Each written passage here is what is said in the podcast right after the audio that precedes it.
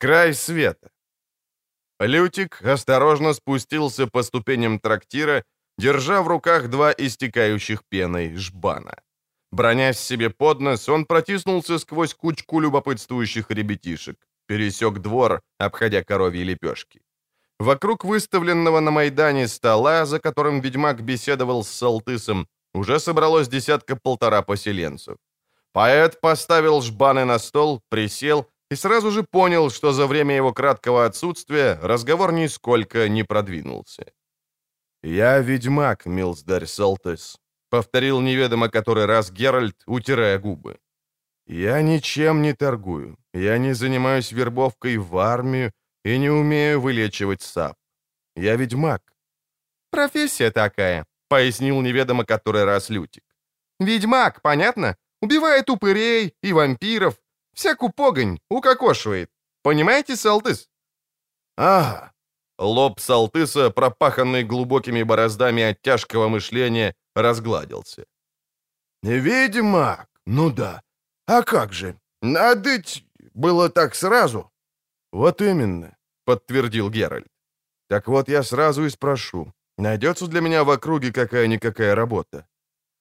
а Салтыс снова принялся так натужно мыслить, что это можно было заметить невооруженным глазом. «Работа? Да нет, разве что эти, ну, живоглоты.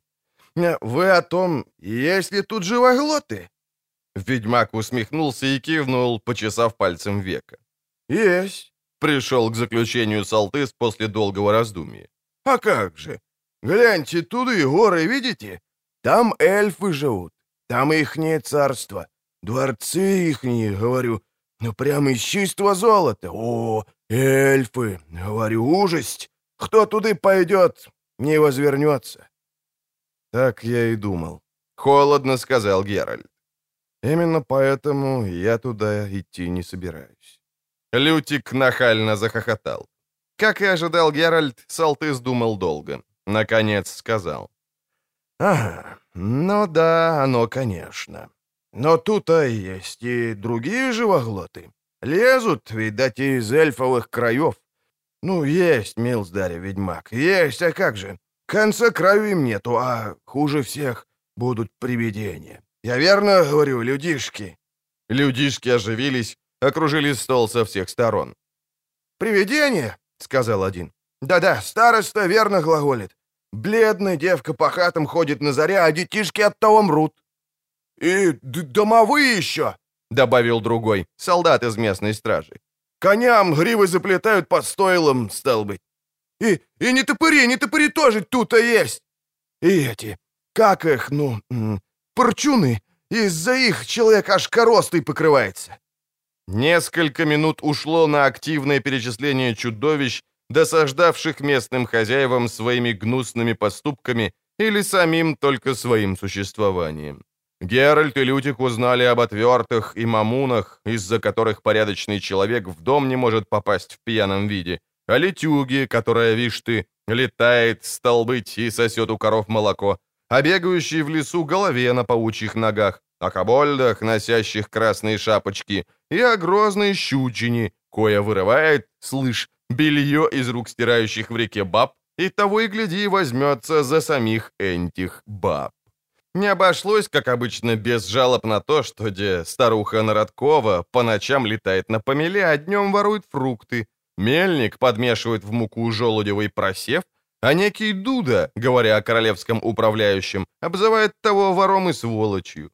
Геральт выслушал спокойно, кивая в притворном внимании. Задал несколько вопросов, в основном относительно дорог и топографии. Затем встал и кивнул Лютику.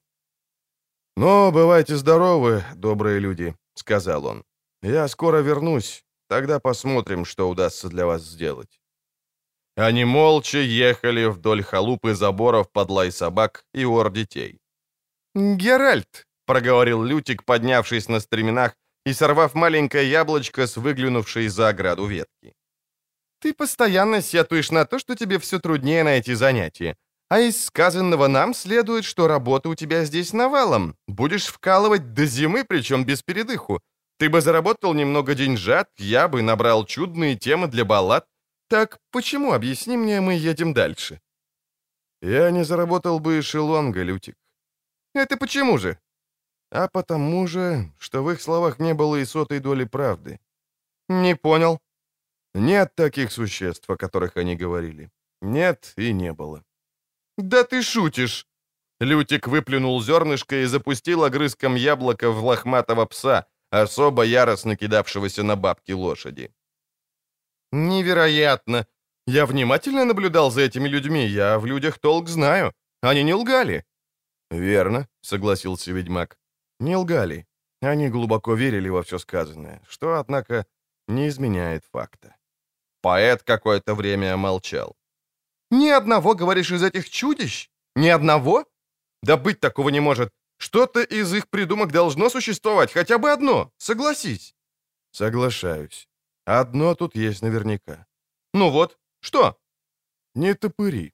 Летучие мыши, стало быть». Они выехали за околицу, на дорогу, шедшую по полям, желтым от рапса и волнующегося на ветру овса. Навстречу тащились груженые вазы. Барт перекинул ногу через луку седла Поставил лютню на колено и натренькивал на струнах тоскливые мелодии, время от времени помахивая рукой хихикающим девчонкам в подобранных юбках, топающим по обочине с граблями на крепких плечах. «Геральт», — сказал он вдруг, — «но ведь чудовища существуют. Ну, может, их теперь не так много, как бывало, может, они не таятся за каждым деревом в лесу, но они есть, существуют. Так зачем же люди дополнительно придумывают таких, каких нет? Мало того, верят в свои придумки, а? Геральт из Ривии, прославленный ведьмак.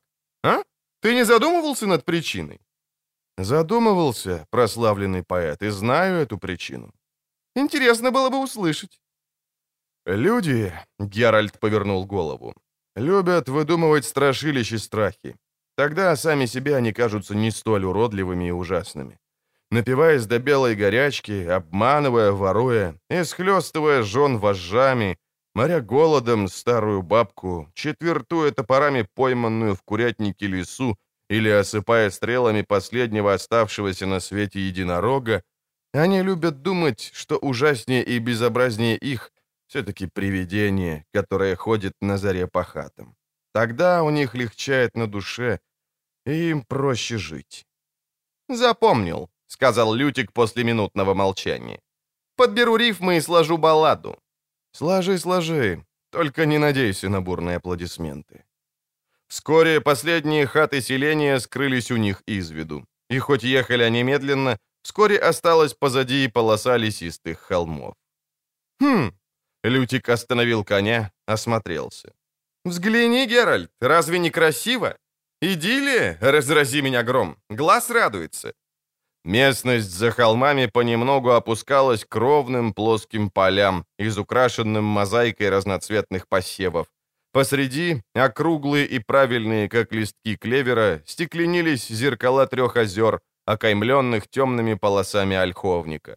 Горизонт обозначала затянутая дымкой синяя лента гор, вздымающаяся над черной бесформенной полосой бора. «Едем, Лютик», Дорога вела прямо к озерам вдоль дамбы и укрытых в ольховнике прудов, полных крякв, черков, цапель и чомг. Богатство пернатой живности вызывало удивление, если учесть, что всюду просматривались следы деятельности человека. Дамбы были ухожены, обложены фашиной, спуски для воды укреплены камнями и балками, шлюзовые щиты не прогнили, весело брызгали водой. В приозерном тростнике были видны лодки и помосты, а из глубины торчали шесты расставленных сетей и верш. Лютик вдруг обернулся. «За нами кто-то едет, на телеге». «Это ж надо?» — не оглядываясь, усмехнулся ведьмак. «На телеге. А я-то думал, местные ездят на нетопырях». «Знаешь, что я тебе скажу?» — проворчал Трубадур. «Чем ближе к краю света, тем тоньше становятся твои шуточки. Страшно подумать, до чего может дойти. Они ехали не спеша, а поскольку запряженная двумя пегими лошадьми телега была пустой, она догнала их быстро. Державший вожжи мужчина остановил коней сразу за ними. Кожушок он носил на голое тело, а волосы отпустил до самых бровей. Славлю богов, милостивцы!» «И мы», — ответил Лютик, знакомый со здешними обычаями. «Славим». «Если хотим», — буркнул ведьмак. «А, «Меня зовут Крапивка», — сообщил возница. «Я слышал, как вы с Салтысом из Верхнего Посада балакали. Знаю, что вы ведьмак». Геральт опустил поводья, позволив кобыле пофыркать на придорожную крапиву. «Слышал», — продолжал мужчина в кожушке, — «как Салтыс байки плел. Наблюдал за вами и диву давался. Давно я таких бредней враг не слыхивал». Лютик рассмеялся. Геральт молчал, внимательно глядя на парня. Крапивка кашлянул. «М -м, «А не возьметесь ли вы за настоящую, приличную работу, милздарь, ведьмак?» — спросил он. «У меня для вас кое-что есть». «И что же именно?» Крапивка глаз не опустил. «О делах на дороге-то не болтают? Едемте ко мне в Нижний Посад, там поговорим. Ведь вам все равно туда». «Откуда такая уверенность?» «Оттуда, что другой дороги тут нету, а ваши кони в ту сторону мордами, а не хвостами повернуты». Лютик снова засмеялся. «Что скажешь, Геральт?» «Ничего», — сказал ведьмак. «На дороге о делах не болтают. В путь, уважаемый Крапивка». «Привязывайте коней к телеге и перелезайте ко мне», — предложил парень. «Удобнее будет. Чего ради задницу седлом мозолить?» «Святая истина». Они перебрались на воз. Ведьмак с удовольствием растянулся на сене. Лютик, вероятно, боясь испачкать модный зеленый кафтан, уселся на доску. Крапивка чмокнул коням, и телега затарахтела по укрепленной бревнами дамбе. Переехали по мосту, заросший кувшинками и ряской канал, миновали полосу скошенного луга. Дальше, насколько хватал глаз, тянулись обрабатываемые поля. «Просто не верится, что это край света, конец цивилизации», — сказал Лютик. «Только глянь, Геральт, рожь, что твое золото, а в кукурузе может спрятаться конный. Или вон та репа, посмотри, какая огромная». «Да ты никак дока в сельском хозяйстве». «Поэты должны знать все», — высокопарно проговорил Лютик. «В противном случае мы компрометировали бы себя. Учиться надо, дорогой мой, учиться. От села зависит судьба мира, так что надобно разбираться в сельских делах. Деревня кормит, обувает, уберегает от холода, развлекает и поддерживает искусство. Ну, с развлечениями и искусством ты немного переборщил. А самогон из чего гонят? Хм, понимаю. Мало понимаешь, учись. Взгляни, видишь фиолетовые цветы? Это люпин. Вообще-то это Вика, вставил Крапивка. Вы что, люпина не видели или как? Но в одном вы правы, Милздарь. Родиться здесь все могутно и растет, глядеть приятственно. Оттого и говорят «долина цветов». Потому-то здесь и поселились наши деды, сначала вытурив от седова эльфов. Долина цветов или Дол Блатанна. Лютик ткнул локтем растянувшегося на сене ведьмака. «Чуешь? Эльфов выгнали, а старое эльфово название оставили, только переиначили на свой лад. Недостаток фантазии. Ну и как вам живется здесь с эльфами, хозяин? Ведь они у вас в горах, за межой». «Не мешаем друг другу. Они сами по себе, мы сами по себе». «Самый лучший выход», — сказал поэт. «Верно, Геральт?» Ведьмак не ответил. «Благодарим за угощение». Геральт облизал костяную ложку и положил ее в пузатую тарелку. «Благодарим стократно, хозяин. А теперь, с вашего позволения, перейдем к делу». «А, и верно, можно», — согласился Крапивка. «Как, Тхун?» Дхун, салтыс нижнего посада, кряжестый мужик с угрюмым взглядом, кивнул девкам. Те быстро собрали со стола посуду и покинули комнату к явному сожалению Лютика, который с самого начала улыбился на них и вызывал смешки своими не совсем пристойными шуточками. «Итак, слушаю», — произнес Геральт, глядя в окно, из-за которого доносились стук топоров и визг пилы. На дворе шла какая-то работа. Резкий смоляной дух проникал в дом. «Говорите, чем могу быть полезен?» Крапивка взглянул на Тхуна. Тот кивнул, откашлялся и сказал.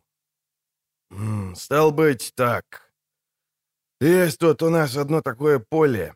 Геральт пнул под столом Лютика, который уже собрался съехидничать. «Поле», — продолжал Тхун. «Я верно глаголю крапивка?» Долго то поле пустовало, но распахали мы его и теперь сажаем наем коноплю, хмель, лен. Большое поле, а громадное, глаголю. Аж под самый бор подходит. «И что?» — не выдержал поэт. «Что ж на том поле-то?» «Ну, что-что?» Дхун поднял голову, почесал за ухом. «Что? Дьявол там ошатается, вот что». «Что?» — фыркнул Лютик.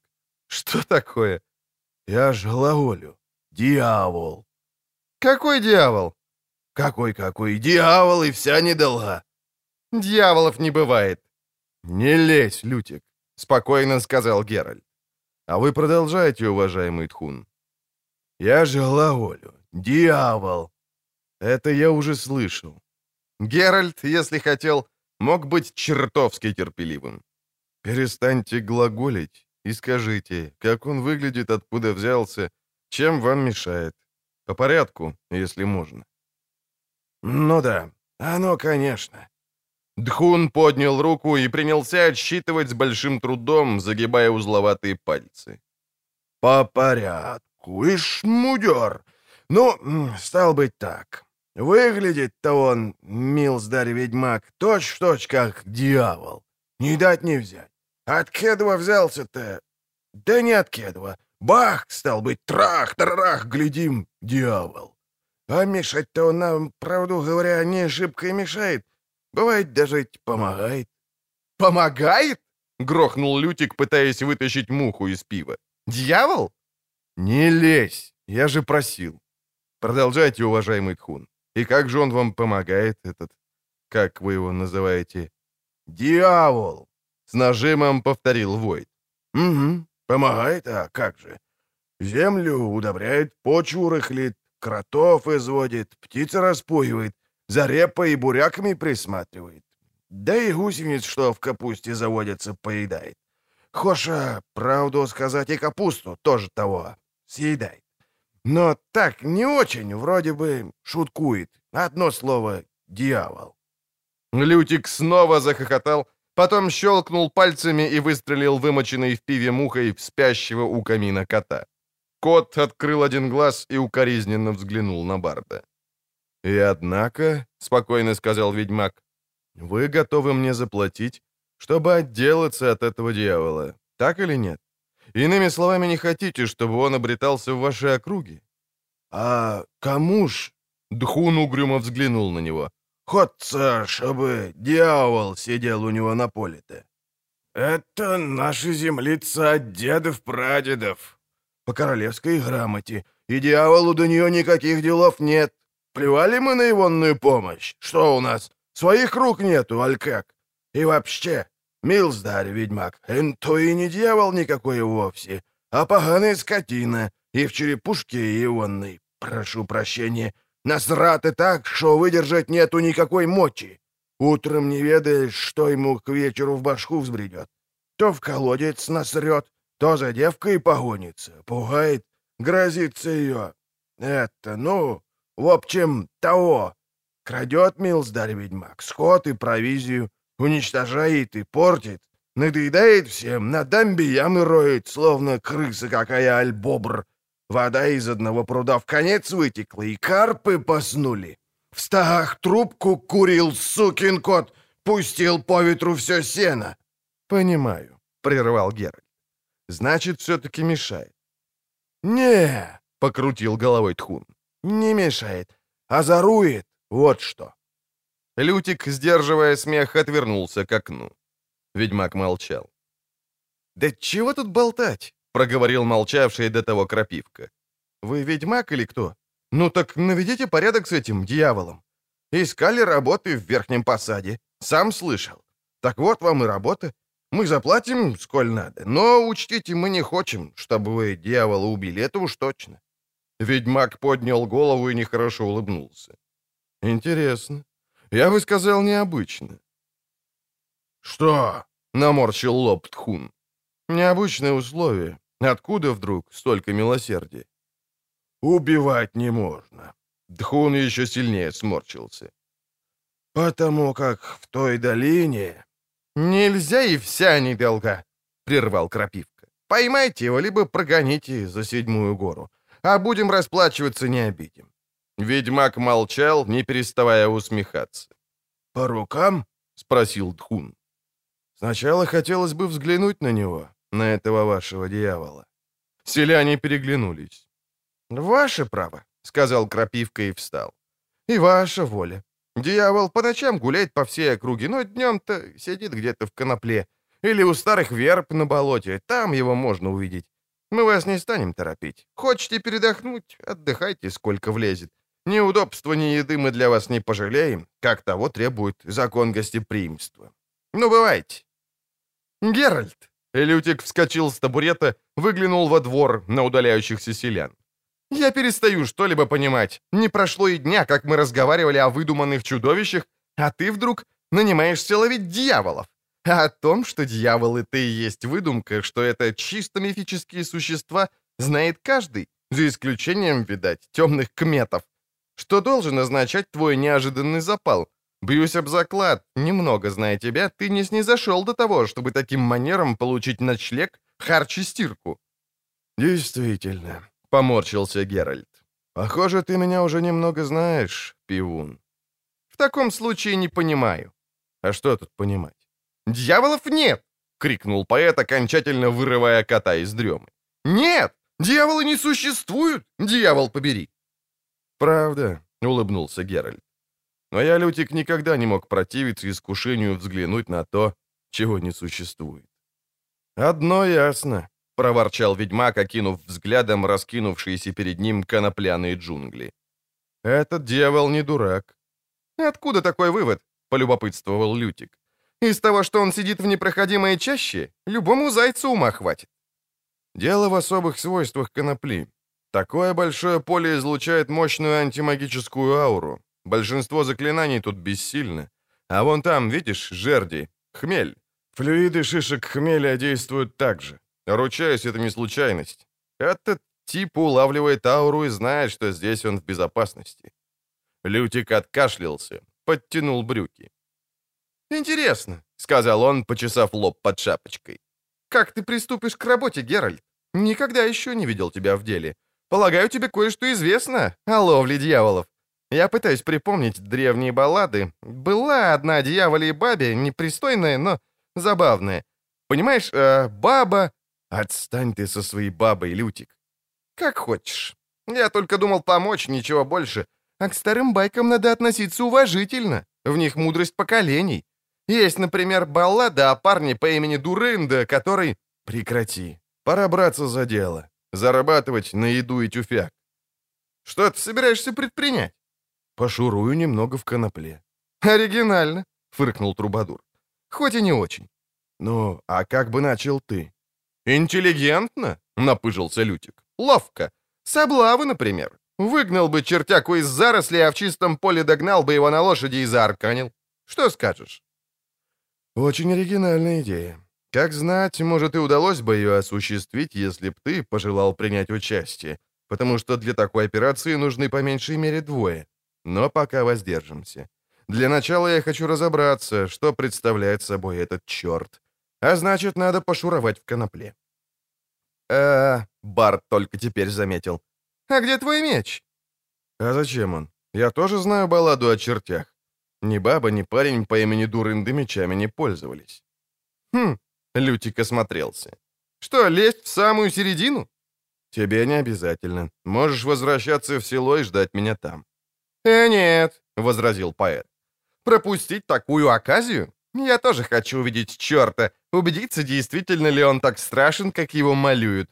Я спросил, обязательно ли продираться сквозь коноплю, если есть стежка. Верно. Геральт прикрыл глаза рукой. «Есть, воспользуемся». «А если это чертова тропа?» «Тем лучше. Не придется много ходить». «Знаешь, Геральт», — толковал Барт, следуя за ведьмаком по узкой извилистой тропинке в конопле, «я всегда думал, что черт — просто такая метафора, придуманная, чтобы было чем ругаться. Черти взяли, черт с ним, черт знает что и так далее. Так мы говорим на простом языке. Низушки, видя приближающихся гостей, говорят, снова кого-то дьяволы принесли. Краснолюды, ежели у них что-то не получается, причитают «дювел хойл». а скверный товар называют дювельшайс. А в старшей речи есть такая поговорка «А дьявол ае парсе». Прости за современный акцент, что означает «Я знаю, что это означает. Перестань болтать, Лютик». Лютик замолчал, снял украшенную пером цапли шапочку, помахал ею и вытер вспотевший лоб. В зарослях конопли стояла тяжелая, влажная, душная жара, которую еще больше усиливал висящий в воздухе аромат цветущих трав и сорняков. Тропинка слегка вильнула и сразу за поворотом закончилась небольшой вытоптанной полянкой. «Глянь-ка», — сказал Лютик. В самом центре полянки лежал большой плоский камень, на нем несколько глиняных мисочек.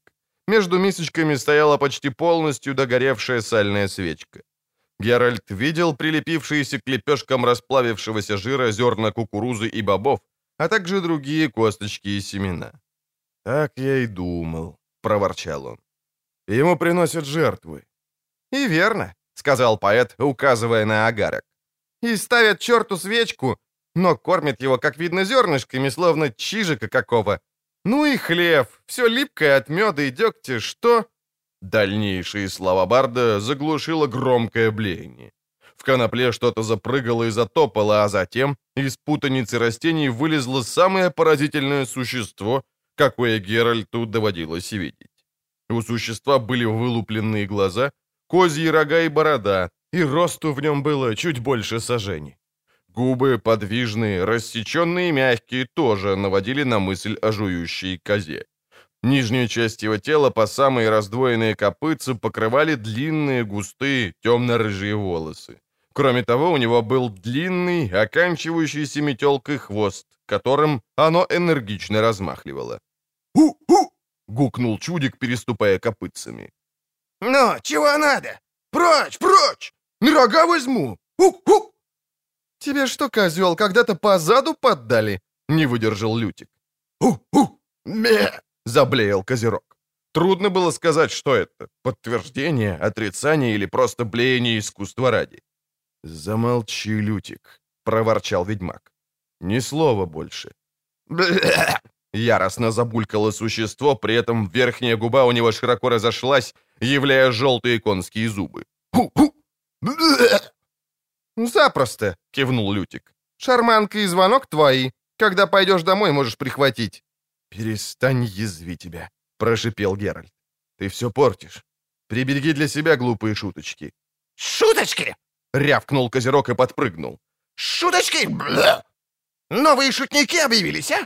Шарики железные принесли. Я вам покажу шарики железные, стервицы. Хук-хук! Пошутить приспичило? Бля! Получайте свои шуточки, получайте свои шарики! Ну, получайте!» Существо подпрыгнуло и резко взмахнуло рукой.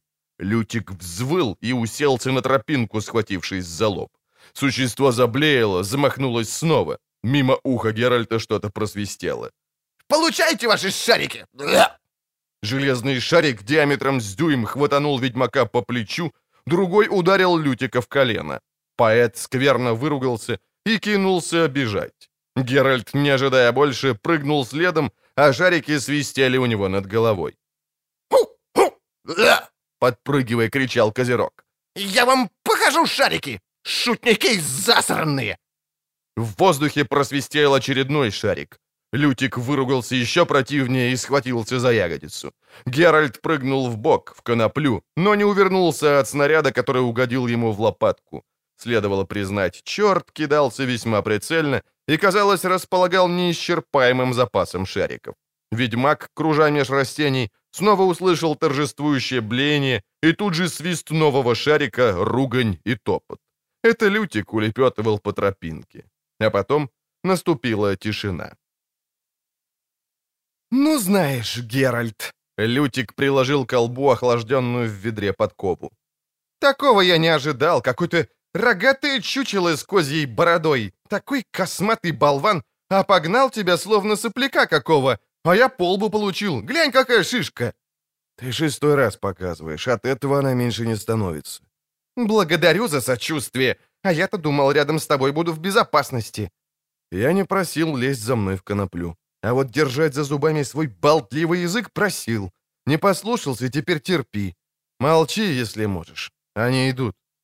В комнату вошли крапивка и грузный тхун. За ними семенила седенькая и скрученная кренделем бабуленька в сопровождении светловолосой, непоразительно худенькой девчушки. «Уважаемый Тхун, уважаемый Крапивка», — без предисловий начал ведьмак. «Прежде чем отправиться, я спрашивал, пытались ли вы сами что-нибудь предпринимать в отношении вашего черта-дьявола? Вы сказали, мол, нет. У меня есть основания полагать, что дело обстояло иначе. Жду объяснений». Селяне перебросились несколькими словами, затем Дхун кашлянул в кулак и сделал шаг вперед. «Увы, прощения просим правы. Мы это соврали, потому как совестно было. Хотели самитка дьявола перехитрить, сделать так, чтобы он, значит, ушел от нас прочь». «Каким образом?» «У нас в долине», — медленно произнес Тхун, «уже и ранее объявлялись страховидлы. Летучие драконы, земные вьюны — бурдалаки, упыри, а громадные паучье и разные змейства. А мы завсегда, супротив этого гадства, искали совета в нашей книге. Что за книга? Покажи книгу, бабка. Книгу, глаголю. Книгу. Ей-бо, лопну сейчас, глуха кипень. Лиле, скажи бабке, чтоб книгу показала. Светловолосая девочка вытащила большую книгу из скрюченных пальцев старухи и подала ведьмаку. «В книжице этой», — продолжал Тхун, — «которая в роду нашим уже с незапамятных времен хранится, описаны способы супротив всяческих чудищ, колдовства, уродцев, которые на свете были, есть, аль будут». Геральт взвесил на руке тяжелый, толстый, обросший жирной коркой томище. Девочка продолжала стоять перед ним, перебирая руками фартучек. Она была старше, чем ему показалось вначале. В заблуждение ввела изящная фигурка, так отличающаяся от ядрененьких тел других посадских девушек, наверняка ее ровесниц. Он положил книгу на стол и перевернул тяжелую деревянную крышку переплета. «Глянь-ка, Лютик». «Старшие руны?» — определил Барт, заглядывая ему через плечо и все еще прижимая подкову к лбу. Самое древнее письмо, каким пользовались до введения современного алфавита. Оно исходит от рун эльфов и гномовых идиограмм. Забавный синтаксис, но так раньше говорили. Интересные гравюры и виньетки. Не часто встречаются подобные, Геральт. А если и попадается, то в храмовых библиотеках, а не по деревням на краю света. Откуда это у вас, уважаемые Тхун и Крапивка? Уж не хотите ли вы сказать, что умеете это читать? Бабка, ты умеешь читать старшие руны? Ты вообще-то э, умеешь читать хоть какие-нибудь руны?» «Чего?» Светловолосая девочка подошла к бабке и что-то шепнула ей на ухо. «Читать?» Старушка показала в улыбке беззубые десны. «Я?» «Нет, золотенький, не обучена». «Объясните мне», — холодно сказал Геральт, поворачиваясь к Тхуну и Крапивке. «Каким образом вы пользуетесь книгой, не умея читать руны?» «Самая старшая бабка в селе завсегда знает, что в книге есть», — угрюмо сказал Тхун. «А тому, что знает, учит молодую, когда ей уже в землю пора. Сами видите, нашей бабульке уже в самый раз. Тогда бабка пригрела и учит ее. Но пока еще бабка лучше знает». «Старая ведьма и молодая ведьма», — буркнул Лютик. «Если я верно понял», — недоверчиво сказал Геральт, Бабка знает всю книгу наизусть. Так, да, бабушка?» «Всё-то нет. Где уж там?» — ответила бабка опять с помощью Лилли. «Только то, что около картинки стоит». «Ага». Геральт наугад отворил книгу. Различимый на порванной странице рисунок изображал пятнистую свинью с рогами в форме лиры. «А ну, похвалитесь, бабушка, что здесь написано?» Бабка зачмокала, вгляделась в гравюру, прикрыла глаза. «Тур рогатый, либо Таурус», — прошамкала она. «Неучами ошибочно изюбром именуемый. Рога имеет и бодает ними». «Довольно, очень хорошо, весьма. Ведьмак перевернул несколько слипшихся страниц. А здесь? Эх, потучники и планетники разные. Энти дождем льют, энти ветер веют, энти молнии мечут. Ежели пожелаешь урожай от их ухранить, возьми нож железный новый, помету мышиного трилота, сало серой цапли. Браво! Хм, а здесь? Это что? Гравюра изображала расчехранное страховидло на лошади с огромными глазищами и совсем уж непотребными зубищами. В правой руке оно держало солидных размеров меч, в левой — мешок денег. «Ведьмак!» — промямлила бабка. «Некоторыми ведьмином прозываемый. Вызывать его очень опасно, токмо, когда надобно. Когда, супротив чудищев и поганцев разных, ничего поделать уже не можно, ведьмак справится. Однако ж следить надо. «Довольно», — проворчал Геральт. «Довольно, бабушка, благодарю». «Нет-нет», — запротестовал Лютик, ехидно ухмыльнувшись. «Как там дальше-то? Весьма, весьма интересная княженция. Говорите, бабушка, говорите». «Э, следить надо, чтоб к ведьмаку не прикасаться, ибо от оного запаршивить можно, и девок от него прятать, потому как ведьмак охоч до них сверх меры». «Ну, точно не в бровь, а в глаз», — засмеялся поэт, а Лилля, как показалось Геральту, едва заметно улыбнулась. «И хотя он весьма до злата жаден», — болмотала бабка, щуря глаза. «Не давать ему больше, как за утопцы, серебряный грош либо полтора. За котулака два серебряных гроша, за вампира четыре серебряных гроша». «Были ж времена», — проворчал ведьмак. «Спасибо, бабушка. А теперь покажите нам, где тут о дьяволе речь, и что книга Энта вообще о дьяволах говорит. Хотелось бы услышать поболее. Любопытно узнать, каковой метод вы применили супротив Вонова-то. «Осторожнее, Геральт», — засмеялся Лютик. «Начинаешь подражать им. Это заразительно». Бабка, с трудом сдерживая дрожь в руке, перевернула несколько страниц. Ведьмак и поэт наклонились над столом. Действительно, на гравюре фигурировал знакомый уже им шарометатель, волосатый, хвостатый и зловеще ухмыляющийся. «Дьявол! Он же черт!» — декламировала бабка. «Он же Ракита либо Сильвана так уже леший. Супротив скотины и домашней птицы шкодник великий и паскудный.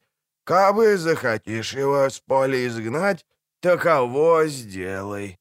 «Ну-ну», — проворчал Лютик. «Возьми орехов лесных пригоршню», — тянула бабка, водя пальцем по пергаменту. «Шаров железных пригоршню другую, меду кувшин, дегтю другой, мыло серого катку малую, творога другую. Ходы дьявол сидит, приди ночной порой, и зачни есть орехи. Дьявол тут же Лакомое зело прибегит и спросит, смачно ли. Тут и дай ему шары-шарики железные. — А, чтоб вас! — буркнул Лютик. — Чтоб вас наизнанку вывернуло! — Тише, — сказал Геральт. — Ну, бабуля, дальше. А зубы выломавши, дьявол, увидевши, как ты мед кушаешь, так уже меду пожелает. Дай он ему дегтю, а сам кушай творог. Скоро услышишь, как у дьявола внутри бурчание и сквозение почнется. Но сделай вид, будто ничего такого. А захотит дьявол творогу, то дай ему мыло. А после мыла уж дьявол не удержит. Итак, уважаемые, добрались вы до мыла-то? Прервал Геральт с каменным лицом, обернувшись к Тхуну и Крапивке. «Куда там?» — ахнул Крапивка. «Хорошо хоть до шариков-то. Ох, задал он нам перцу, когда шарики начал грызть. «А кто велел давать ему столько шариков-то?» — рассмеялся Лютик. «В книге сказано, мол, одну пригоршню, а вы ему цельный мешок этих шариков натаскали. Вы ему, дьяволу-то, амуниции, почитай, на два годка без малого натаскали, дурни». «Осторожней», — усмехнулся ведьмак. «Начинаешь подражать им. Это заразительно». «Благодарю». Геральт быстро поднял голову, заглянул в глаза стоящей рядом с бабкой девочки. Лилли взгляда не отвела. Глаза у нее были ясные и чертовски голубые. «Зачем вы приносите дьяволу жертву зерном? Ведь видно же, он типичное травоядное, зерна не ест». Лилля не ответила. «Я задал тебе вопрос, девушка. Не бойся. От разговора со мной не запаршивеешь».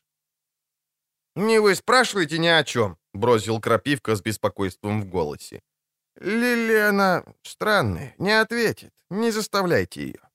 Геральт не открывал от Лилли глаз, а Лилли по-прежнему глядела на него. По спине у Геральта пробежали мурашки, выползли на шею. «Почему вы не пошли на дьявола с дрекольем и вилами?» — повысил он голос. «Почему не расставили западни, если бы вы только захотели?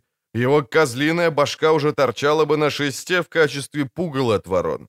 Меня предупредили, чтобы я не пытался его убить. Почему? Ты запретила им, верно, Лилли?» Дхун поднялся с лавки, головой чуть не задев потолок.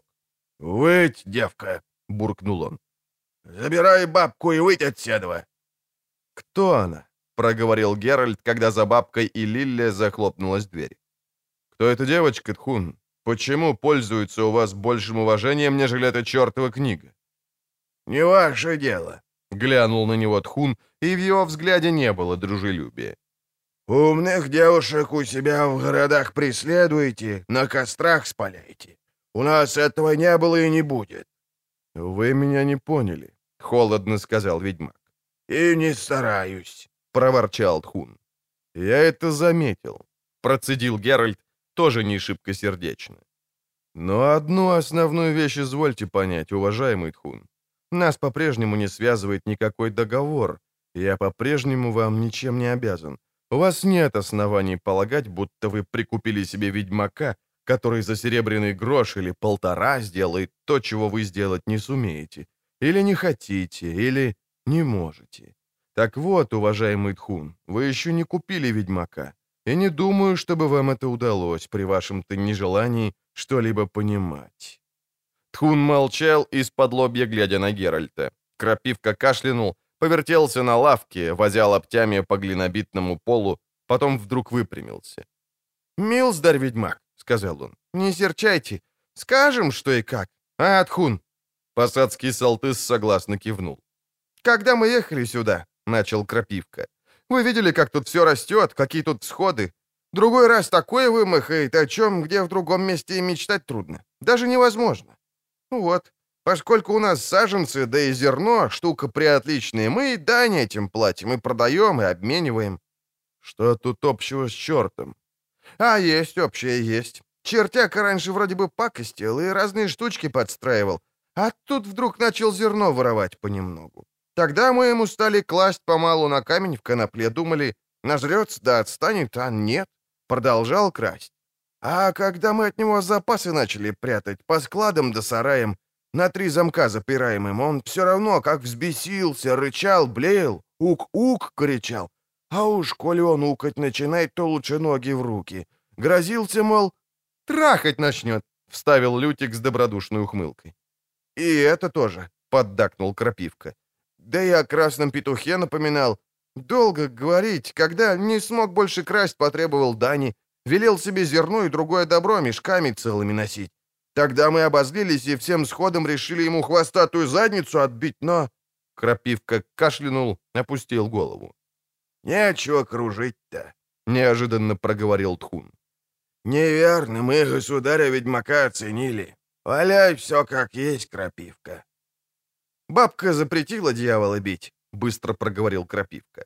«Но мы-то знаем, что это Лили, потому как бабка... Бабка только то болтает, что ей Лили велит. А мы... Сами видите, милздарь-ведьмак, мы слушаемся». «Заметил», — поморщился Геральт. Бабка может только бородой трясти и текст бормотать, которого и сама не понимает. А на девчонку вы глазеете, как на статую богини, рты раскрыв. В глаза ей не смотрите, но пытаетесь угадывать ее желания. А ее желания для вас приказы. Кто она, Это ваша Лилли? Так вы ж отгадали, милздарь, вещунья. Ну, мудрая, значит. Только не говорите об этом никому, просим. Ежели до князя дойдет или не приведите боги до наместника...» «Не бойтесь», — серьезно сказал Геральт.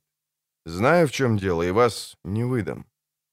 Встречающиеся по деревням странные женщины и девушки, которых жители называли вещуньями или мудрыми, не пользовались особой симпатией у вельмож, собиравших дань и тянувших жилы из селян.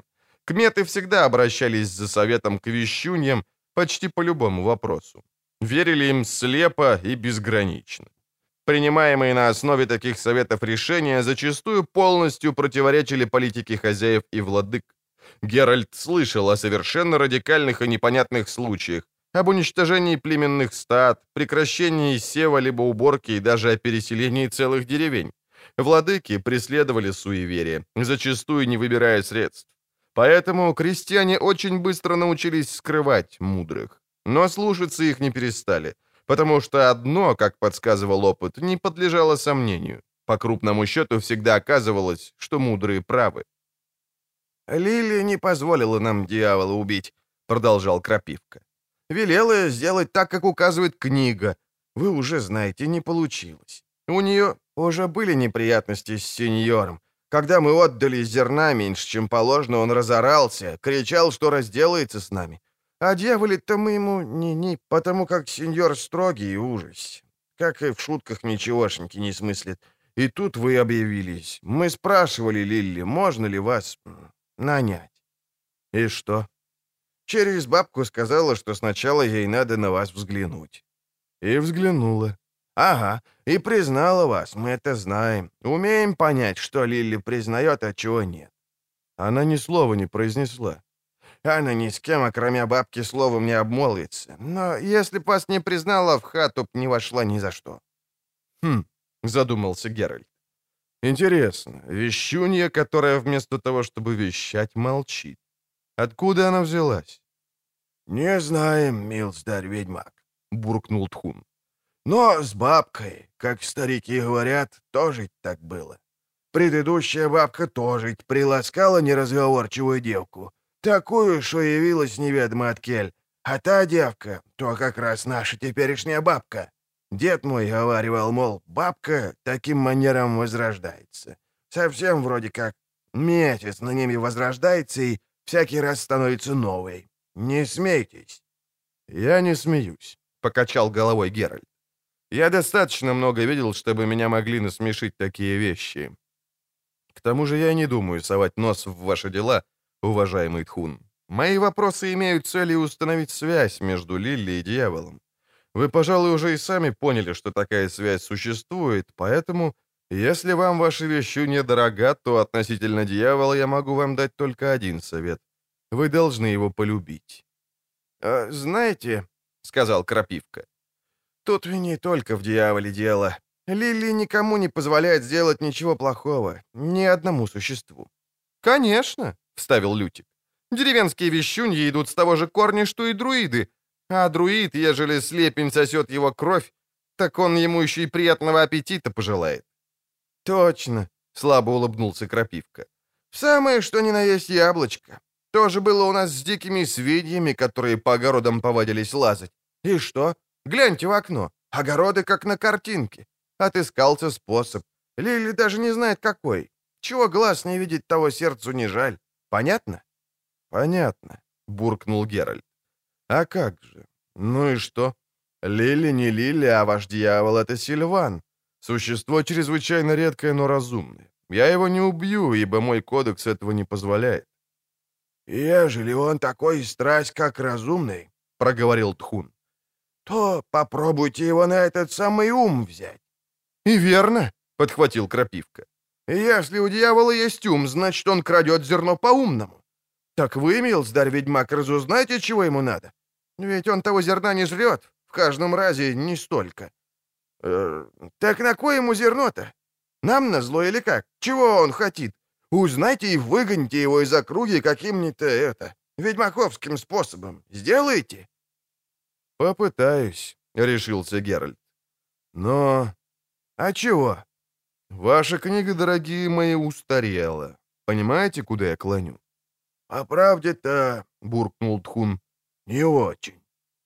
«Я вам разъясню. Так вот, уважаемый Тхун, уважаемый Крапивка, если вы думаете, что моя помощь обойдется вам в серебряный грош или полтора, то глубоко заблуждаетесь».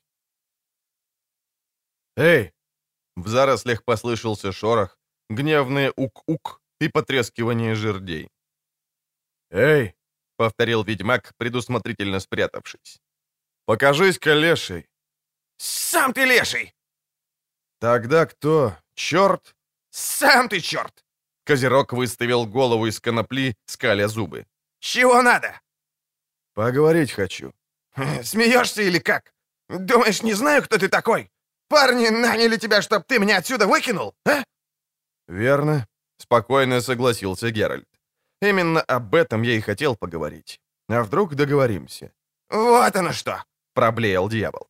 «Хочешь отделаться малой ценой? Без трудов? Со мной такие штучки не пройдут. Бля.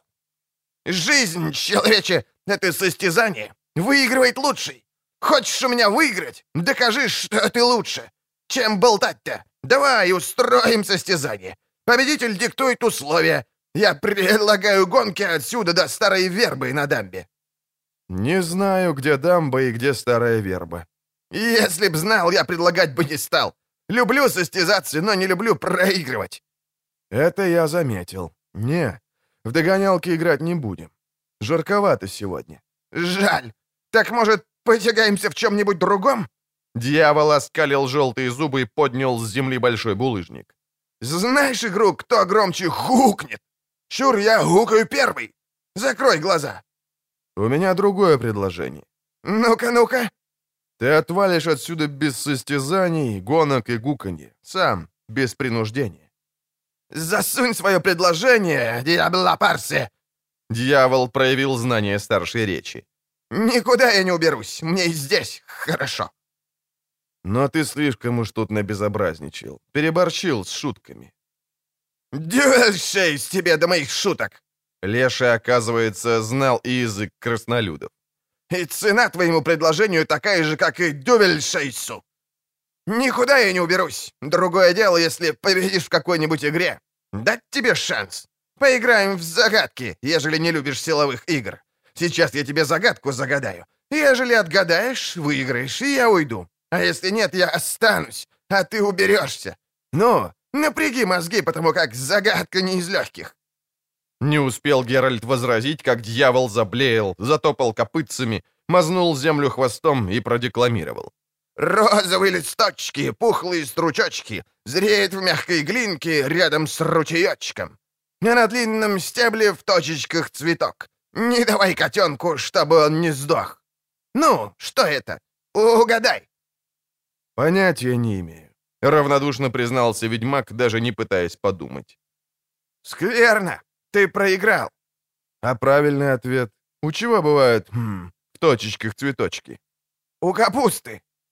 «Слушай», — проворчал Геральт, — «твои шуточки начинают действовать мне на нервы». «Я упреждал!» — захохотал дьявол. «Что загадка не из легких? Сорт такой! Что делать? Я выиграл, остаюсь, а ты уходишь. Низко кланяюсь». «Минуточку». Ведьмак незаметно сунул руку в карман. «А моя загадка? Наверное, у меня есть право на реванш». «Нету!» — запротестовал дьявол. «Чего ради? А вдруг я не отгадаю? За дурака меня держишь?» «Нет», — покачал головой Геральт. «Держу тебя за зловредного, наглого, нахального балбеса. Сейчас поиграем в совсем новую, неизвестную тебе игру». «Да? Ишь ты! Ну и что же это за игра?»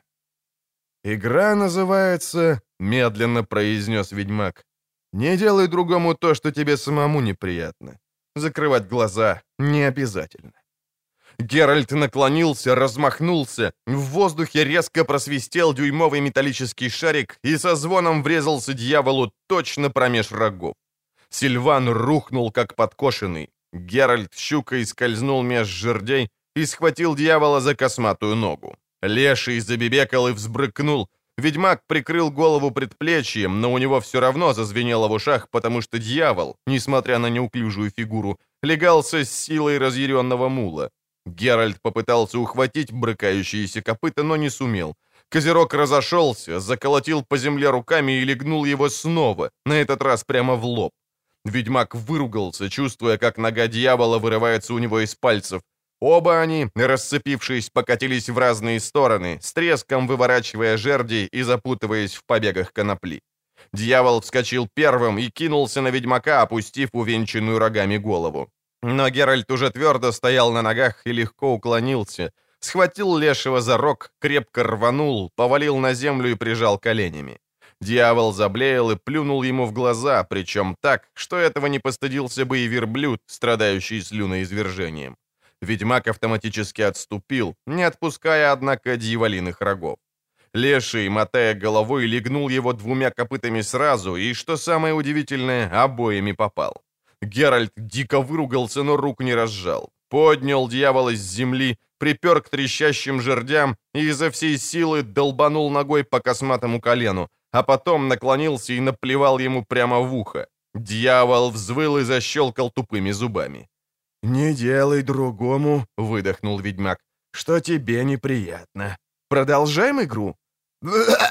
Булькал, выл и плевался дьявол, но Геральт крепко держал его за рога и прижимал голову к низу, поэтому плевки попадали дьяволу на собственные копыта, вздымающие тучи пыли и травы. Следующие несколько минут ушли на бурную возню, обмен ругательствами и пинками. Геральт, если чему и мог радоваться, так исключительно тому, что никто его не видит, ибо картинка была воистину кретинская. Очередной пинок разорвал дерущихся и разбросал их в разные стороны, в гущу конопли. Дьявол снова опередил ведьмака, вскочил и кинулся бежать, заметно прихрамывая. Геральт, тяжело дыша и вытирая лицо, бросился в догонку. Они продрались сквозь коноплю, влетели в хмель. Ведьмак услышал цокот копыт мчащегося галопом коня, звук которого он ожидал. «Здесь, Лютик, я здесь!» — крикнул он. «В хмелю!» И тут он увидел над собой грудь лошади, а в следующую секунду на него наехали. Он оттолкнулся от коня, как от скалы, и рухнул навзничь. От удара о землю потемнело в глазах. Несмотря на это, он сумел откатиться в бок за жерди, уклоняясь от удара копыт. Ловко вскочил, но тут на него налетел другой всадник и снова повалил. А потом вдруг кто-то насел на него, пригвоздив к земле. И был блеск, и пронизывающая боль в затылке, и тьма. Рот был забит песком. Когда Геральт попытался его выплюнуть, то понял, что лежит лицом к земле. Когда захотел пошевелиться, понял, что связан. Слегка приподнял голову, услышал голоса. Он лежал на земле у ствола сосны. В шагах в двадцати стояло несколько расседланных лошадей. Он видел их сквозь перистые папоротники, нечетко, но один из коней, несомненно, был гнедой лютика. «Три мешка кукурузы», — услышал он. «Хорошо, Торкве, очень хорошо, молодцом». «Это еще не все», — сказал блеющий голос, который мог принадлежать только Козерогу. «Посмотри на это, Галар! Вроде бы фасоль, но совсем белая, и какая крупная! А вот это называется рапс, а они из него масло делают!» Геральт крепко зажмурился, потом снова открыл глаза. Нет, это был не сон. Дьявол и Галар, кем бы он ни был, пользовались старшей речью эльфов, но слова кукуруза, фасоль и рапс были произнесены на общем.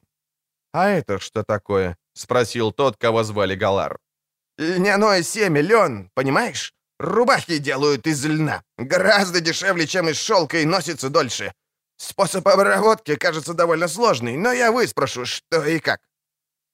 «Только б принялся этот твой лен, только б не пропал у нас, как репа», — посетовал Галар, по-прежнему пользуясь чудным воляпюком. Постарайся раздобыть новые саженцы репы, Торкве. «Чего проще?» — бякнул дьявол. «Никаких проблем, все растет, как на дрожжах. Доставлю, не бойся». «Еще одно», — сказал Галар. «Узнай, наконец, в чем суть ихнего троеполья». Ведьмак осторожно приподнял голову и попробовал повернуться. «Геральт!» — услышал он шепот. «Очнулся?» «Лютик!» — тоже шепотом отозвался он. «Где мы? Что с нами?» Лютик тихо застонал. Геральт не выдержал, выругался, напрягся и перевернулся на бок. Посреди поляны стоял дьявол, носивший, как он уже знал, звонкое имя Торкве. Он был занят погрузкой на лошадей мешков, корзин и вьюков. Помогал ему высокий худощавый мужчина, который мог быть только галаром. Тот, услышав движение ведьмака, повернулся. Его черные волосы заметно отливали темно-синим. На угловатом лице горели большие глаза. Уши заострялись кверху. Галар был эльфом. Эльфом с гор, чистой крови Аян Сейтхе, представитель старшего народа. Галар не был единственным эльфом в пределах видимости. На краю поляны сидело еще шестеро. Один был занят тем, что потрошил вьюки Лютика, другой тренькал на лютне Трубадура. Остальные, собравшись вокруг развязанного мешка, усиленно уничтожали репу и сырую морковь. «Ванадайн, Торувель!» — сказал Галар, движением головы указывая на пленников. «Ведран! Энл!» Торкве подскочил и заблеял. «Нет, Галар, нет! Филовандрель запретил, ты забыл?» «Нет, не забыл». Галар перекинул два связанных мешка через спину лошади. «Но надо проверить, не ослабли ли петли». «Чего вы от нас хотите?» — простонал Трубадур, пока один из эльфов, прижав его к земле коленом, проверял узлы. «Зачем связываете? Что вам надо? Я Лютик, тру...» Геральт услышал звук удара. Повернулся, выкручивая шею. У стоящей над Лютиком эльфки тоже были черные глаза и буйно опадающие на плечи волосы цвета вороного крыла, только на висках заплетенные в две тоненькие косички. На ней была кожаная короткая курточка, надетая на свободную рубаху из зеленого сатина, и облегающие шелковые брючки, заправленные в сапоги для верховой езды. Бедра обмотаны цветным платком. «Квеглоссе?» — спросила она, глядя на ведьмака и поигрывая рукоятью длинного кинжала, висящего на поясе. «Квелен павьен элеа».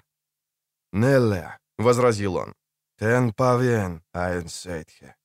«Слышал?» — повернулась эльфка к товарищу, высокому Сейтхе, который, и не думая проверять узлы Геральта, с безразличной миной на вытянутом лице продолжал бренчать на лютне Лютика. «Ты слышал, Ванадайн? Человекообразный умеет говорить тому же нагло. Сейдхе повел плечами. Перья, украшавшие его куртку, зашелестели. Еще один повод заткнуть ему глотку, Тарувель. Эльфка наклонилась над Геральтом. У нее были длинные ресницы, неестественно бледная кожа, обветренные, потрескавшиеся губы. Она носила ожерелье из фигурных кусочков золотистой бронзы, нанизанных на ремешок, несколько раз обернутый вокруг шеи. «Ну-ка, скажи что-нибудь человекообразное», — прошепела она. «Посмотрим, куда годится твоя привыкшая лаять глотка». «Тебе что, повод нужен?» Ведьмак с усилием перевернулся на спину, выплюнул песок. «Чтобы ударить связанного? А так, без предлога не можешь? Я же видел, тебе это доставляет удовольствие. Ну, успокой душеньку». Эльфка выпрямилась. «На тебе я уже душу успокоила когда у тебя были свободные руки», — сказала она. «Это я прошлась по тебе конем и дала по морде. Знай, что именно я прикончу тебя, когда придет время». Он не ответил. «Охотнее всего я бы ткнула тебе кинжалом сейчас, глядя в глаза», — продолжала эльфка. «Но тебя жутко несет, человек. Я прикончу тебя из лука». «Воля твоя», — пожал плечами ведьмак, насколько это позволяли путы. «Как хочешь благородная Айн Сейдхе. В связанного и неподвижного ты должна бы попасть, не промахнуться. Эльфка встала над ним, расставив ноги, и наклонилась, сверкнув зубами. «Должна», — прошипела она.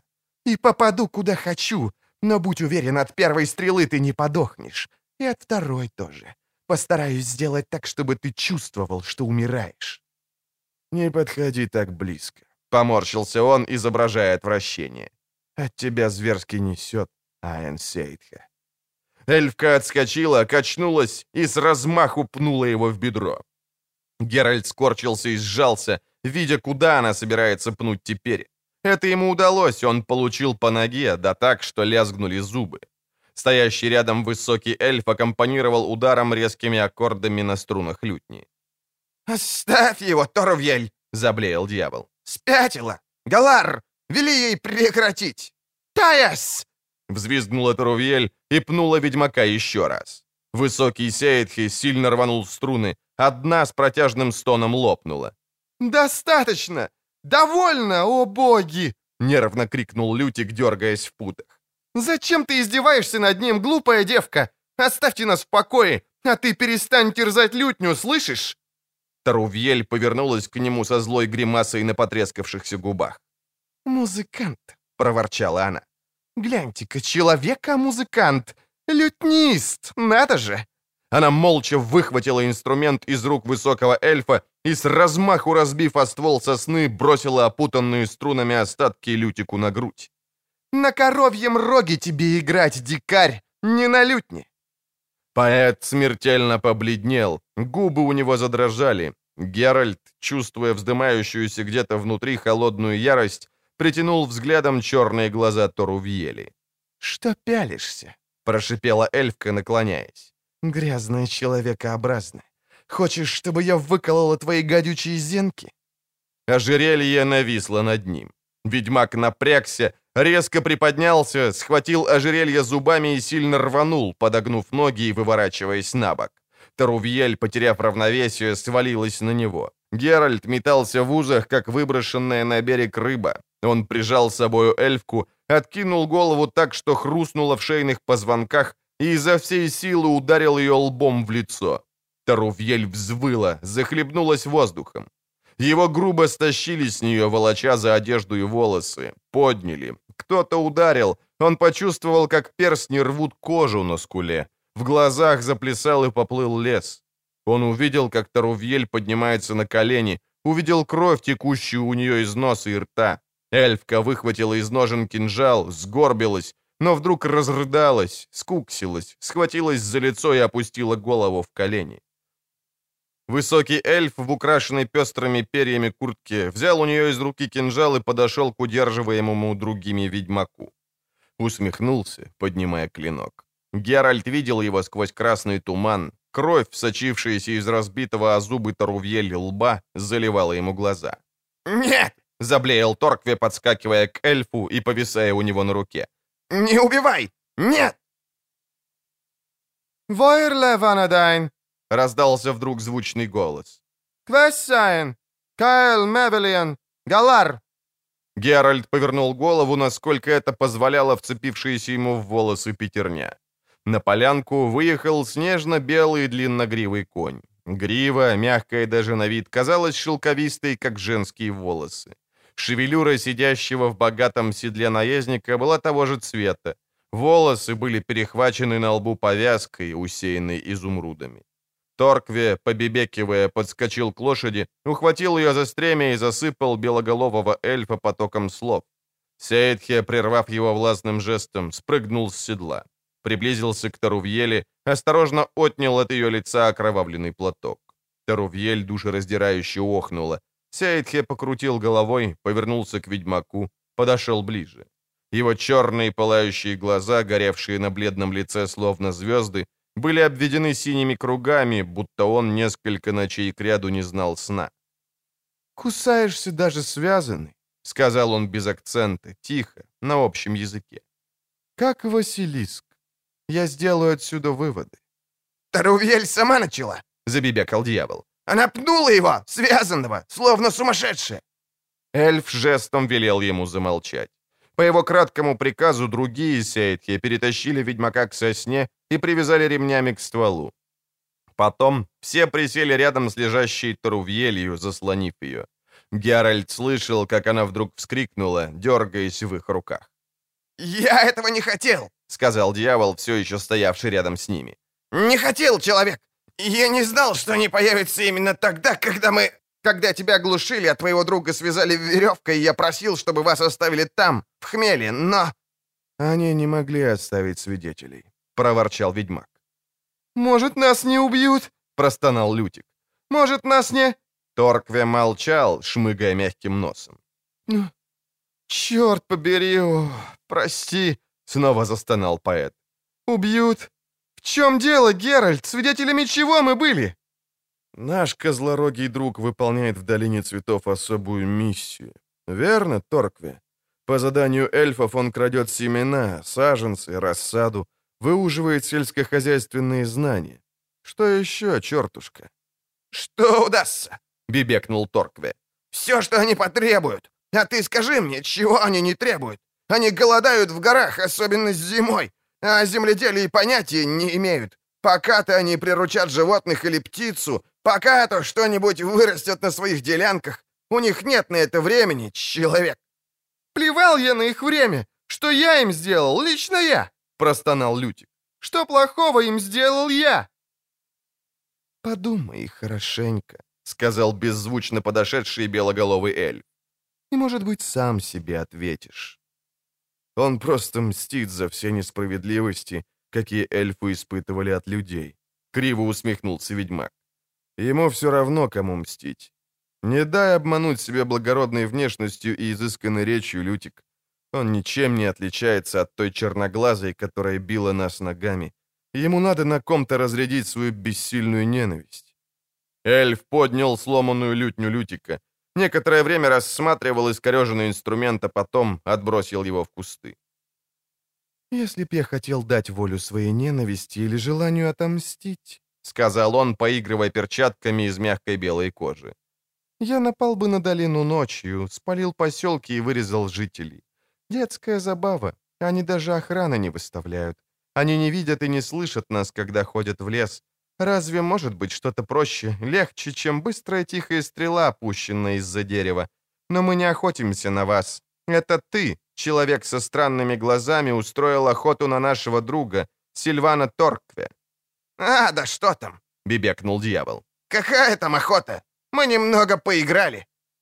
«Это вы, люди, ненавидите всех, кто отличается от вас хотя бы только формой ушей», — спокойно продолжал эльф, не обращая внимания на Козерога. «Поэтому отняли у нас землю, изгнали из домов, вытеснили в дикие горы, заняли нашу Долблатанна, долину цветов. Я Филовандрель Айн Фидаэл из Серебряных башен, из рода Феолонов, с белых кораблей. Теперь изгнанный и оттесненный на край света я просто Филовандрель с края света. «Мир велик», — буркнул ведьмак. «Можем поместиться, места хватит». «Мир велик», — повторил эльф. «Это верно, человек. Но вы изменили этот мир сначала, изменяли его силой, поступали с ним так, как со всем, что попадало вам под руку. Теперь, похоже, мир начал приспосабливаться к вам, склонился перед вами, подчинился вам. Геральт не ответил. «Торкве сказал правду», — продолжал Филовандрель. «Да, мы голодаем, да, нам угрожает гибель. Солнце светит иначе, воздух другой, вода уже не та, какой была. То, что мы некогда ели, чем пользовались, погибает вырождается, хереет, пропадает. Мы никогда не занимались земледелием, никогда, в отличие от вас, людей не раздирали землю мотыгами и сохами. Вам земля платит кровавую дань, нас она одаривала. Вы вырываете у земли ее богатство силы, и для нас земля рожала и цвела, потому что любила нас. Что ж, ни одна любовь не длится вечно, но мы хотим выжить. Вместо того, чтобы воровать зерно, его можно купить. Сколько надо. У вас множество того, что очень ценят люди.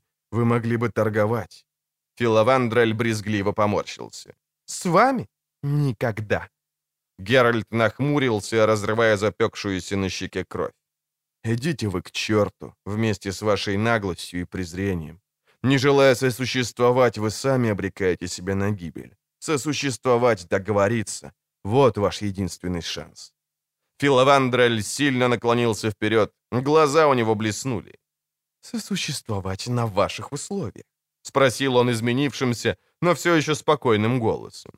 «Признать ваше превосходство, сосуществовать как рабы, парии, сосуществовать с вами, оставаясь за пределами стен, которыми вы огораживаетесь от нас в своих городах, сожительствовать с вашими женщинами и идти за это на шибеницу, и видеть, что происходит с детьми, появившимися на свет в результате такого сожительства. Почему ты избегаешь моего взгляда, странный человек? Как тебе удается сосуществовать с ближними, от которых ты, кстати, немного отличаешься? Стараюсь помаленьку. Посмотрел ему в глаза ведьмак. Справляюсь, потому что должен, потому что другого выхода у меня нет потому что смог подавить в себе спесь и зазнайство, которые хоть и дают мне защиту от инности, но защиту плачевную. ибо я понял, что солнце светит иначе, что нечто изменяется, но я не являюсь осью этих изменений. Солнце светит иначе и будет светить, и без толку кидаться на него с мотыгой. Надо признавать факты, эльф. Надо этому научиться. Как раз этого-то вы и добиваетесь, верно? Филовандрель отер пот, выступивший на бледном лбу над белесыми бровями. Именно это вы стремитесь навязать другим, убедить всех, что вот он, пришел ваш час, ваша человеческая эпоха. Это то, как вы поступаете с другими расами, столь же естественно, как восходы и закаты солнца, что все обязаны с этим согласиться, смириться.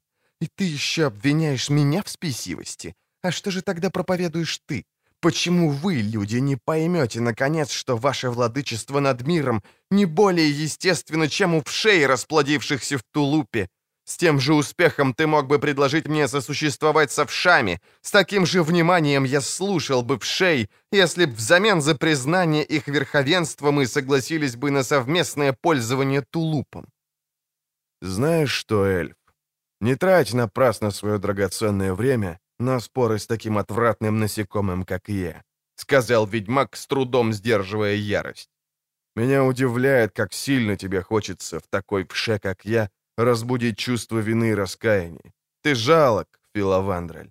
Ты разгорячился, жаждешь мести и сознаешь собственные бессилие. Ну давай, пырни меня мечом, отыграйся на мне за всю человеческую расу. Увидишь, как тебе полегчает. А для начала вдарь меня по яйцам или по зубам, как это сделала твоя Тарувьель. «Тарувьель больна», — сказал Филовандрель, отвернувшись. «Знаю я эту болезнь и ее признаки». Геральт сплюнул через плечо. «То, что я предложил, должно помочь». «И верно, бессмысленный разговор». Филовандрель встал. «Сожалею, но мы вынуждены вас убить. Месть тут ни при чем. Это чисто практическое решение, Торкве продолжит выполнять свою задачу, и никто не должен подозревать, для кого он это делает. Мы не в состоянии воевать с вами, а на торговле и обмене провести себя не дадим. Мы не настолько наивны, чтобы не знать, чьим авангардом являются ваши купцы, кто за ними идет и какого рода сосуществование приносит. «Слушай, эльф», — тихо проговорил молчавший до сих пор поэт, — «у меня есть друзья, Люди, которые дадут за нас выкуп. Если хочешь, то и пищи, и в любом виде. Подумай об этом, ведь уворованные семена вас не спасут». «Их уже ничто не спасет», — прервал его Геральт. «Не присмыкайся перед ними, Лютик, не клянчи. Это бессмысленно и достойно сожаления». «Для того, кто живет кратко», — усмехнулся Филовандрель, но улыбка получилась вымученной. «Ты проявляешь поразительное презрение к смерти, человек». «Двум смертям не бывать, одной не миновать», — спокойно сказал ведьмак. «Философия в самый раз для вши, верно? А твое долголетие? Жаль мне тебя, Филовандрель». «Это почему же?» — поднял брови Эль. «Вы жалостно смешны со своими уворованными мешочками семян на вьючных лошадях, с горсткой сена, с теми крохами, за счет которых намерены выжить, и с вашей миссией, которая служит только тому, чтобы отвлечь ваши мысли от близкой гибели. Ведь ты-то знаешь, что это уже конец. Ничто не взойдет и не уродится на плоскогорьях, ничто вас уже не спасет. Но вы долговечны, вы будете жить долго, очень долго, в собственноручной высокомерно избранной изоляции, слабеющей и малочисленной, все более озлобленной. И ты знаешь, что произойдет, Филовандрель. Знаешь, что тогда отчаявшиеся юнцы с глазами столетних старцев и отцветшие, бездетные и больные, как Тарувьель, девушки, поведут в долины тех, кто еще сможет удержать в руках меч и лук. Вы спуститесь в цветущие долины навстречу смерти, желая умереть достойно, в бою, а не в постелях, на которые повалят вас анемия, туберкулез и цинга. И тогда, долгожитель Айнсейтхе, ты вспомнишь обо мне. Вспомнишь, что мне было тебя жаль и поймешь, что я был прав. «Время покажет, кто был прав», — тихо проговорил эльф. «И в этом преимущество долголетия. У меня есть возможность убедиться лично, хотя бы благодаря украденным горстям зерна. У тебя такой возможности не будет. Сейчас ты умрешь». «Пощади хотя бы его», — Геральт указал на Лютика движением головы. Нет, не из патетического милосердия, а из соображений разума. Обо мне никто не вспомнит, но за него захотят отомстить. «Ты неверно оцениваешь мой разум», — сказал эльф. «Если он выживет благодаря тебе, он, несомненно, почувствует себя обязанным отомстить за тебя». «И не сомневайся!» — взревел Лютик, бледный как смерть. «Можешь быть уверен, сукин сын, убей меня тоже, потому что, клянусь, в противном случае я подниму против тебя весь мир. Ты увидишь, на что годны вши из тулупа. Мы перебьем вас, даже если для этого придется сравнять с землей ваши горы. Можешь быть уверен!» «Ну и глубже ты, Лютик», — вздохнул ведьмак. «Двум смертям не бывать, одной не миновать», — гордо сказал поэт, причем эффект несколько подпортили стучавшие, как кастаньеты, зубы. Это решает дело. Филовандрель вынул перчатки из-за пояса и натянул их. Пора кончать этот досадный эпизод. По его краткому приказу эльфы с луками выстроились напротив.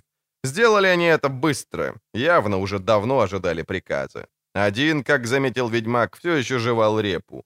Тарувьель, у которой рот и нос были крест-накрест закрыты полостками ткани и берестой, встала рядом с лучниками, но без лука. «Завязать вам глаза?» — спросил Филовандрель. «Отойди», — буркнул ведьмак. «Иди ты в...»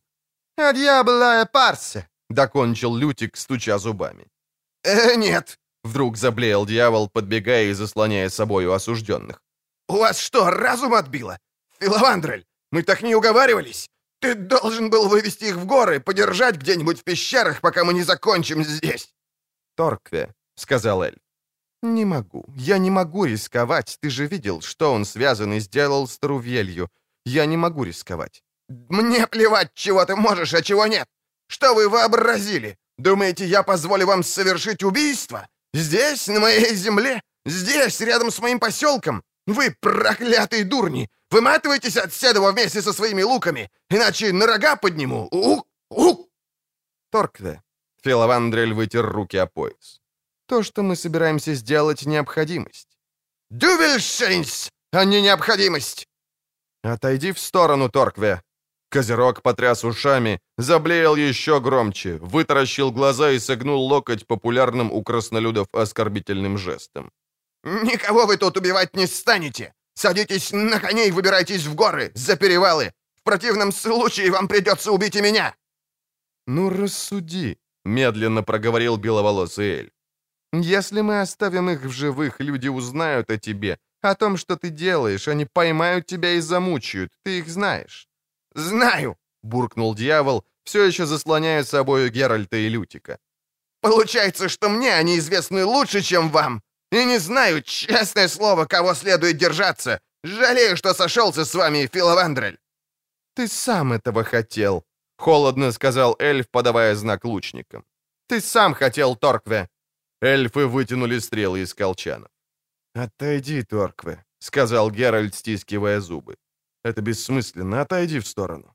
Дьявол, не двигаясь, показал ему краснолюдский же жест. «Я слышу музыку», — неожиданно заплакал Лютик. «Это бывает», — сказал ведьмак, глядя на наконечники стрел. «Не бери в голову, не стыдно поглупеть от страха».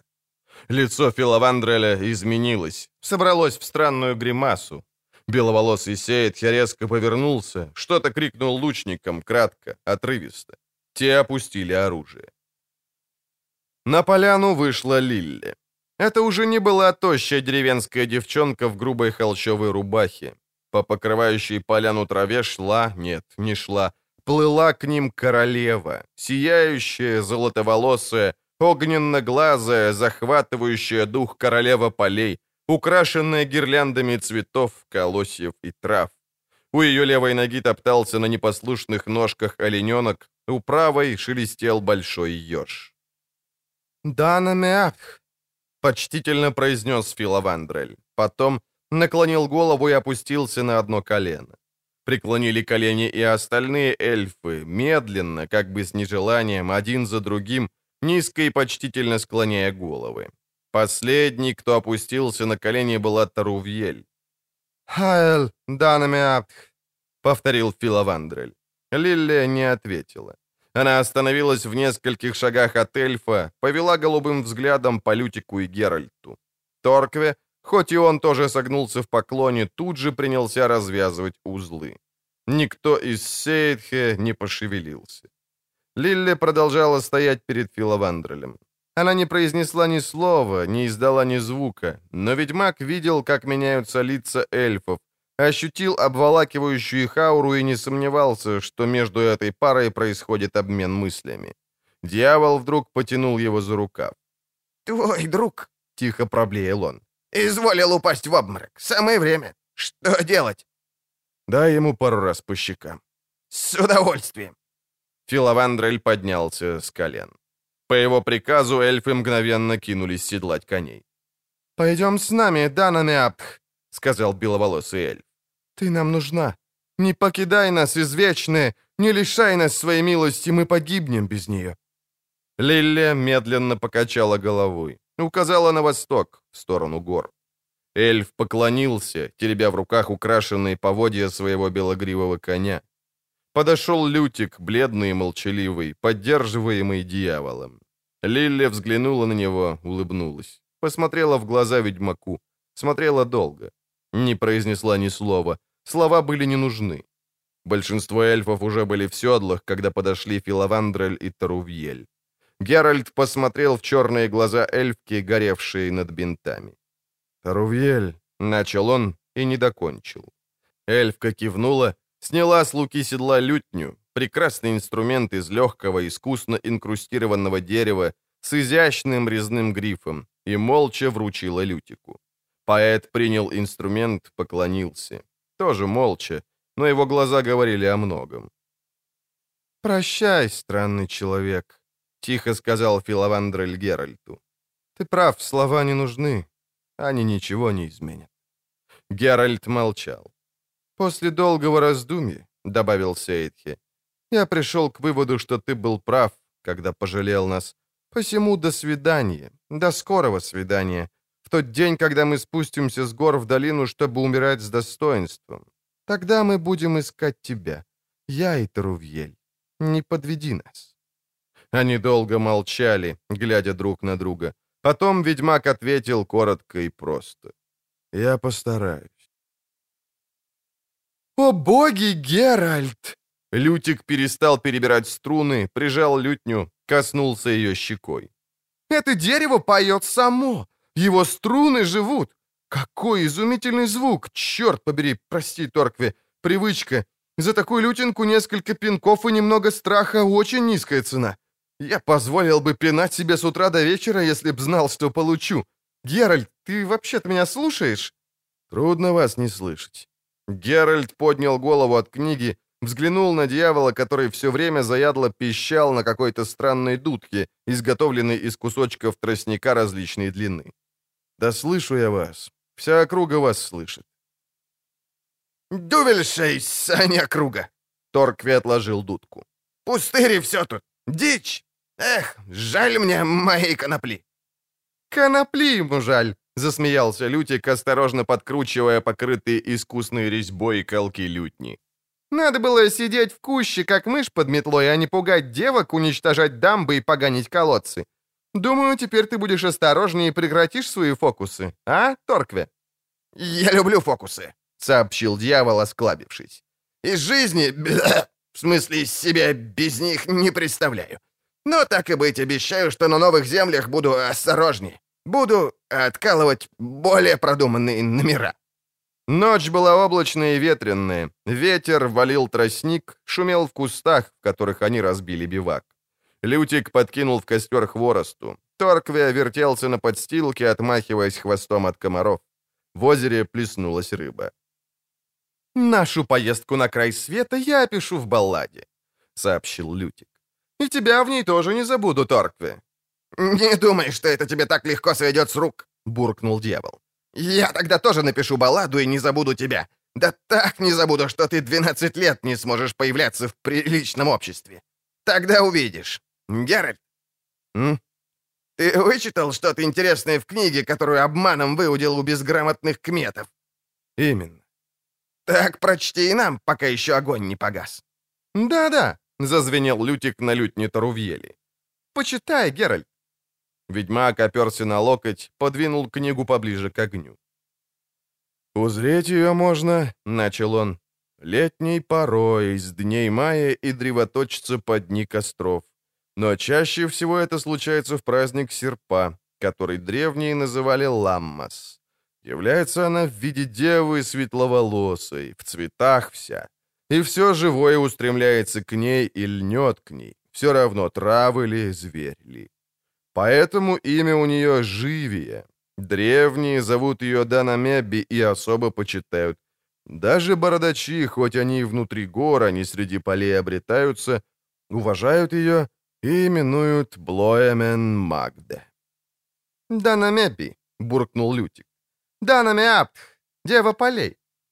Куда живее стопу поставит, там земля цветет и родит, и буйно плодится всякое зверье. Такая в ней сила. Люди всякие жертвы ей приносят из урожая в надежде неустанной, что в их, а не в чужие края живее навидается. Ибо говорят также, что осядет, наконец, живее среди люду того, кои выше других вознесется. Но все это так, пустые словеса. Потому правду мудрецы толкуют, что живее токма землю любит, и то, что растет на ней и живет. Однако без разницы, травка ль то мельчайшая, либо червь самый тишайший, а люди всякие для нее значат не более, чем наименьше былинка, ибо и они уйдут когда-нибудь, а новые после них иные придут племена. А живее вечно есть была и будет всегда, по край времен. «По край времен!» — пропел трубадур и забринчал на лютни. Торкве присоединился высокой трелью на своей тростниковой пищалке. «Благодарю тебе, дева полей, за урожай, за цветы дол блатанна, и за шкуру ниже подписавшегося, в смысле выше пропевшего, которую ты спасла от стрел. Знаете, что я вам скажу?» Он перестал играть, обнял лютню, словно ребенка, и посмурнел. «Пожалуй, не стану я упоминать в балладе ни эльфов, ни трудностей, с которыми им приходится бороться. А то еще найдутся охотники до гор. Зачем ускорять?» Трубадур замолчал. «Да кончи», — горько сказал Торкве. «Ты хотел сказать, ускорять то, что неизбежно. Неизбежно». «Не будем об этом», — прервал Геральт. «Зачем? Слова не нужны. Берите пример с Лилли». «Она разговаривала с эльфом телепатически», — буркнул Барт. «Я чувствовал. Правда, Геральт? Ты ведь воспринимаешь такую связь? Ты понял, о чем, что она передавала эльфам?» «Кое-что». «О чем же она говорила?» «О надежде. О том, что все обновляется и не перестает обновляться». «И всего-то?» «Этого было достаточно». «Хм, Геральт, Лилля живет в деревне среди людей. Не думаешь ли ты, что...» «Что так и останется среди них, здесь, в долине Блатанна? Возможно, если...» «Если что?» Если люди окажутся того достойны. Если край света останется краем света. Если мы будем уважать границу, ну, довольно болтать, парни, спать пора. Верно. Полночь близко, костер угасает. А я посижу еще, у меня всегда рифмы лучше подбираются у догорающего костра. А для моей баллады нужно название. Хорошее название. Может, э, край света? Банально, фыркнул поэт. Даже если это действительно край, надо бы на его назвать иначе, метафорически. Полагаю, ты знаешь, что такое метафора, Геральт? Хм, надо подумать. Там, где... Черт, о, прости, Торкве, привычка. Там, где... «Спокойной ночи!» — сказал дьявол.